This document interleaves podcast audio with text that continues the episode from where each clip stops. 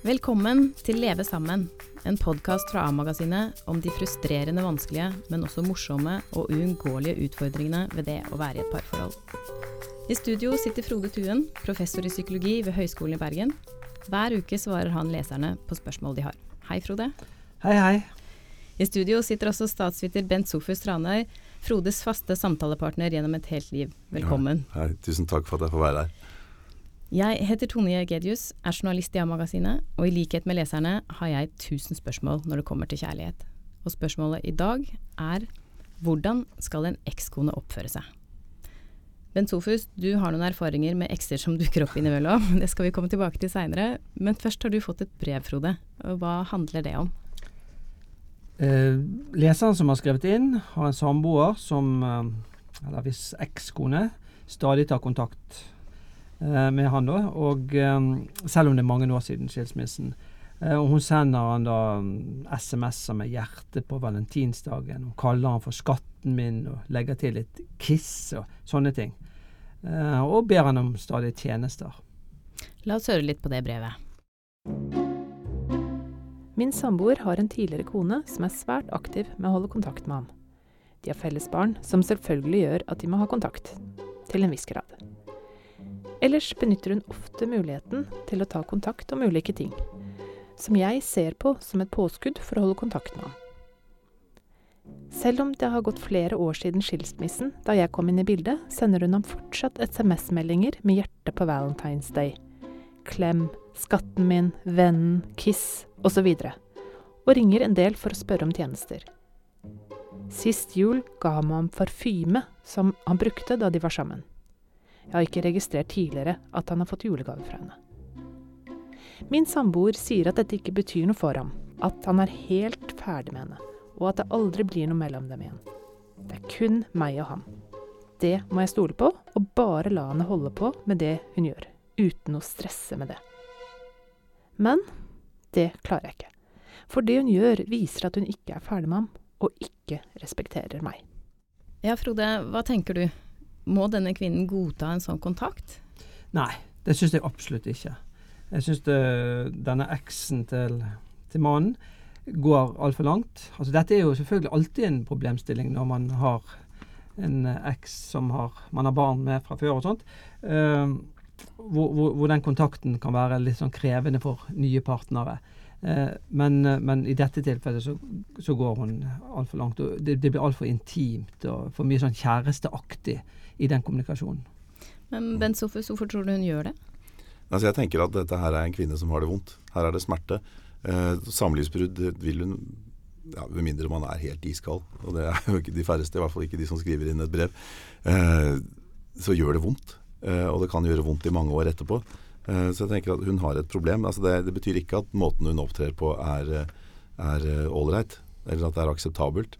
Eh, men altså, altså smerte kan manifestere seg på mange forskjellige måter. Det kan være ved bitterhet og sinne, eh, eller ved total avvisning og nekte kontakt. Eller denne her flørten hvor hun drømmer om å gjenskape noe som har vært Eller kanskje eller, Hva tror du, Frode? Det er ikke sikkert engang hun drømmer om å gjenskape noe som har vært. Kanskje hun egentlig bare ønsker å komme under huden på den nye. Vet, hva, hva, er det som driver folk? Ja, altså Vi vet jo ingenting om hennes motiv, men, mm. men, men jeg tenker at det kan være ganske mange motiv. Altså Kanskje er det et uh, et ønske om det, eller en, et håp en eller annen gang. Å liksom, holde det, mm. det ved like, så er på en måte håpet levende på et vis. Men det kan òg være litt sånn manipulerende, at hun skal på en måte undergrave den nye kjæresten eller samboeren sin posisjon og skape rett og slett uro. Det kan være hevnmotiver. Mm. Altså, det kan være mange ting. men men, men, uansett, det er jo ikke sånn man opptrer som, som uh, en eks, altså. Og uansett om det er manipulerende eller ekte følelser, så er det litt trist. Ja, det er litt trist. Så du kommer, kommer videre. Ja. Men jeg har en tanke om, uh, om, uh, om han. Jeg tenker altså, han er jo, Det er noe unnvikende ved måten han er på her. Han tør ikke, eller, eller gud vet om han ikke tør, men han tar i hvert fall ikke konfrontasjonen med eksen. For det burde han jo gjøre. Han skulle jo ikke utsette sin nye samboer for, for dette her. Han er lite liksom, sensitiv for hennes behov. Så jeg, Kan det være at scenarioet er at hun skriver noe om at han er godt voksen.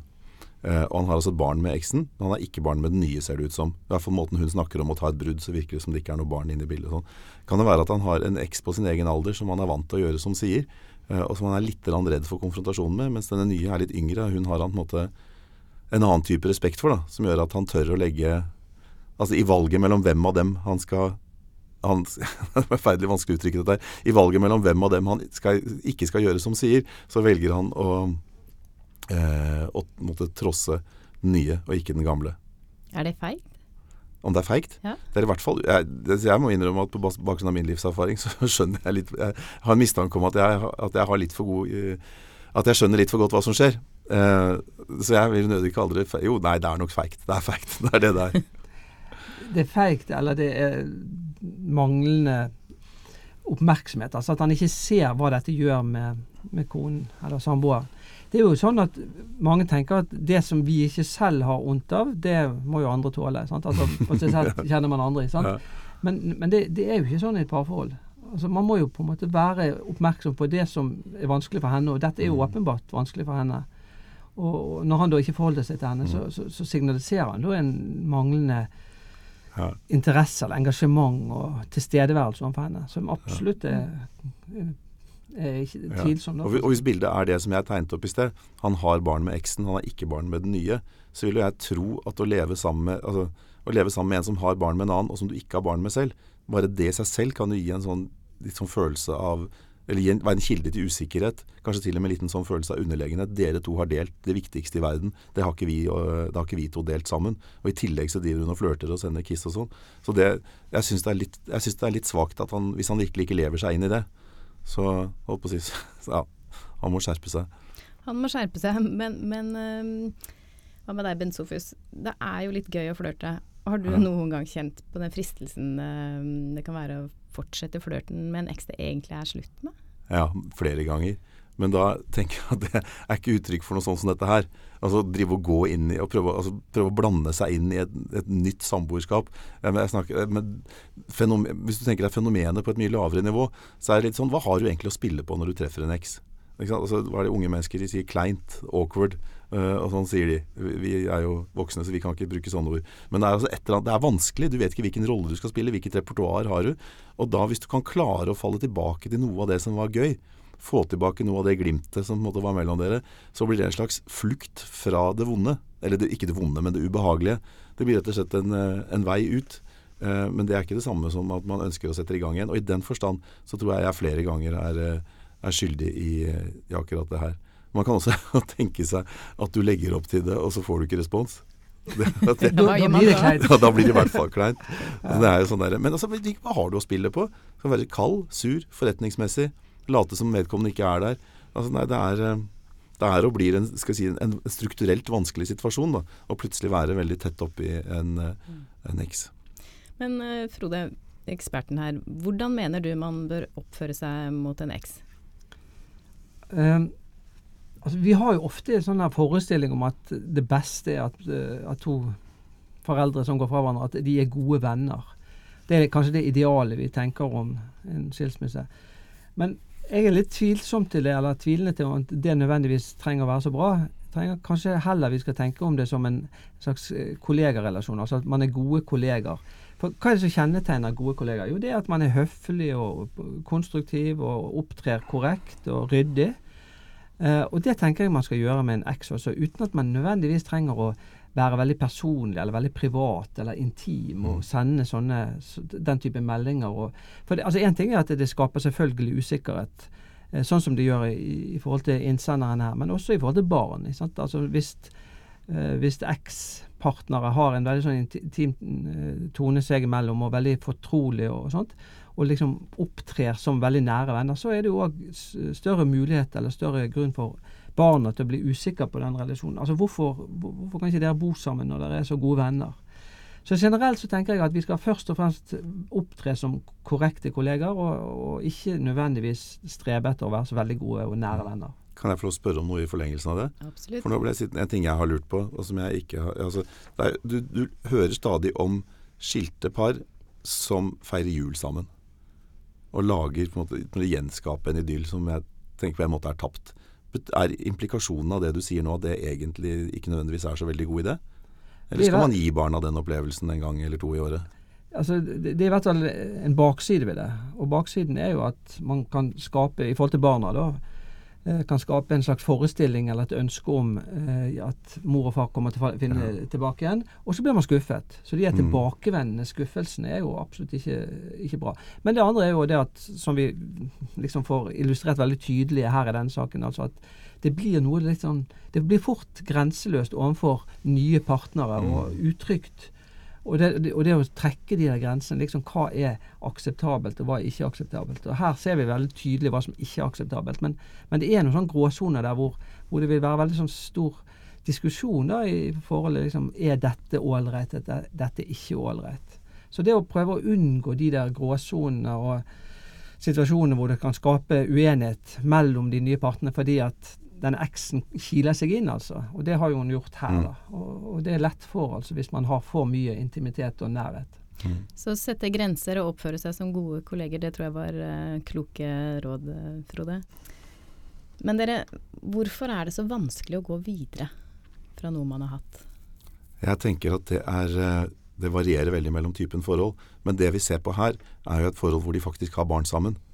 Eh, og min erfaring, og også fra å snakke med flere andre eh, om det samme, er at hvis du først har barn med noen, så vil måte bruddet alltid gjøre litt vondt.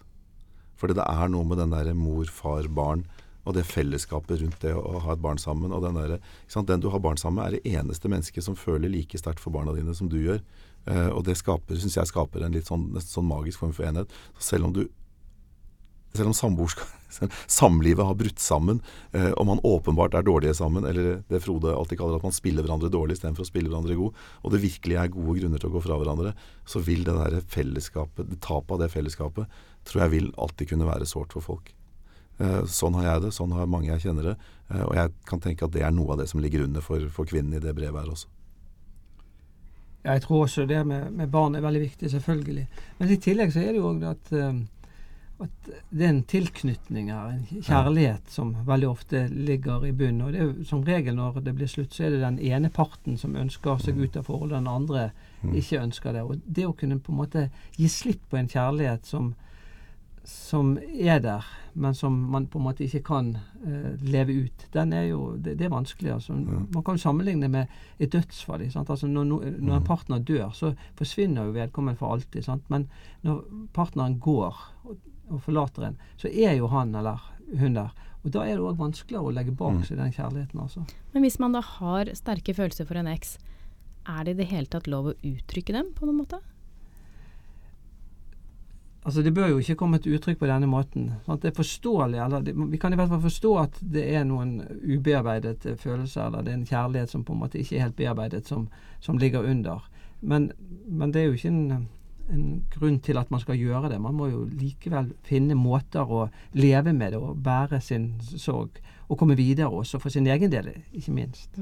Jeg, kan jeg spørre om en ting der? Ja. Jeg, jeg mener å ha erfart altså, erfart at kjærlighetssorg, som jo dette bare er en sterk variant av, alltid går over i en form for konstruktivt sinne.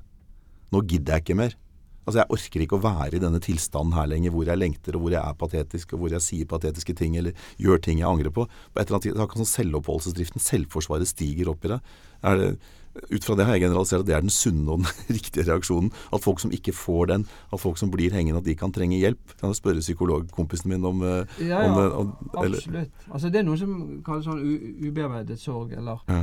komplisert sorg. Sant? Og, og, og hvis det er slik at du aldri kommer videre, ikke klarer å løfte deg ut av det, men kanskje heller på en måte blir gravet ned, eller graver deg ned i sorgen, så, så er jo ikke det, det er jo ikke det vi ønsker. Det er jo ikke det som er den gode måten å håndtere et brudd på. Ja. Men er det sært og spesielt ved meg at jeg, at jeg på en måte trenger sinne for å komme ut av det? Jeg tenker at det er den beste brekkstangen. Altså sånn altså, altså, for det er den personen som ikke vil ha deg lenger, den personen ydmyker deg litt. Ja. Og det ydmyking Du kan tåle ydmyking en stund, ydmykelse en stund, men så må du på en måte bli sint. Ja, Og, det, og det er, jeg ser for meg at det er den eneste veien ut, men det er bare fordi det er det eneste jeg har erfart. Det er i hvert fall én god vei ut. For da retter du på en måte energien utover. sant? Ja. Mens når du er, når du er inne i en, en kjærlighetssorg, så retter du eh, energien mye mer innover mot deg sjøl. Du blir lei deg og trist og nedfor og mister på en måte håp og alt sånt.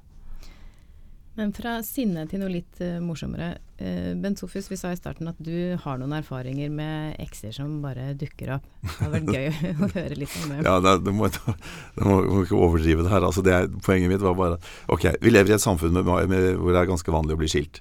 Og, det, og, og, så har teknologien gjort det ganske lett å ta kontakt med hverandre igjen. Altså på Facebook og e-post og, og sånne ting. Så alt jeg, alt jeg skulle fram til, var at det finnes noen ungdomskjærester som har gitt lyd fra seg i mitt liv. Uh, og jeg kunne sikkert vært, uh, Hvis kortene hadde vært uh, lagt annerledes, kunne jeg sikkert ha gjort det samme. Men det er noe helt annet enn å drive og, og leve videre i en kjærlighetssorg. Og, altså prøve å blande seg inn i et, i et nytt parforhold som eks. Har, har, du selv falt for fristelsen noen gang til å fortsette en flørt med noe som egentlig er slutt? Ja, altså det, har jo det har, altså, Jeg tenker at det har noe med, med repertoaret å gjøre når man møter en eks. Hva skal du spille på? Hvordan var vi sammen? Det er det unge mennesker kaller kleint og awkward og, og vanskelig og sånn. En eller annen løsning på det kan være å falle tilbake til det gamle. Men det er klart at det har jo også ganske stor fallhøyde. For hvis da vedkommende ikke har lyst til å flørte tilbake med deg, så føler du deg superdum. Kanskje du ikke engang hadde egentlig lyst til å flørte. Altså, den kommer ikke innenfra. Det er bare mer en sånn refleks. Så her er, er rommet for for tabber eh, enormt. Men jeg har jo jeg har en litt mer alvorlig historie også som, eh, om, eh, om, dette her. Og det er et, et, et, parforhold som jeg kjenner ganske godt, hvor han har en eks som han har barn med. Og denne eksen hun er en ganske attraktiv dame, hun har, men hun holder ikke så veldig på menn. da. Hun har en ny mann i, i ny og ne. Og hver gang hun er mellom menn, så begynner hun å flørte med sin eksmann. Og det syns jo hans nye partner, naturlig nok, er veldig ubehagelig. Eh, og det det viser jo bare at, eh, at dette her er en problemstilling som kommer i mange, mange varianter og tapninger. Men da kan dere si det til trøst for min venninne. da. Hun har det jo bedre enn hun her i brevet, for hun her i brevet har det jo hele tida. Hun andre får det bare i et røkk i ny og ne, og så går det over igjen. Og det er vel alltid alt å foretrekke. Det var det vi rakk om ekser i dag. Bent Sofus og Frode, tusen takk for at dere kom. Neste uke spør vi hva gjør man med en mann som koser seg i hjel og ikke tar vare på helsa si? Har du innspill, kommentarer eller spørsmål til noen av temaene vi tar opp i våre podkaster, send en mail til a-magasinet at aftenposten.no. Samme mailadresse kan du bruke om du har spørsmål om samliv og relasjoner som du ønsker Frode Thun skal svare på. Bare henvendelser som blir brukt i spalten, blir besvart. Du kan abonnere på podkasten Leve sammen i iTunes. På aftenposten.no og i A-magasinet kan du også følge med på hva Frode Thuen gir folk råd om. På gjenhør neste uke.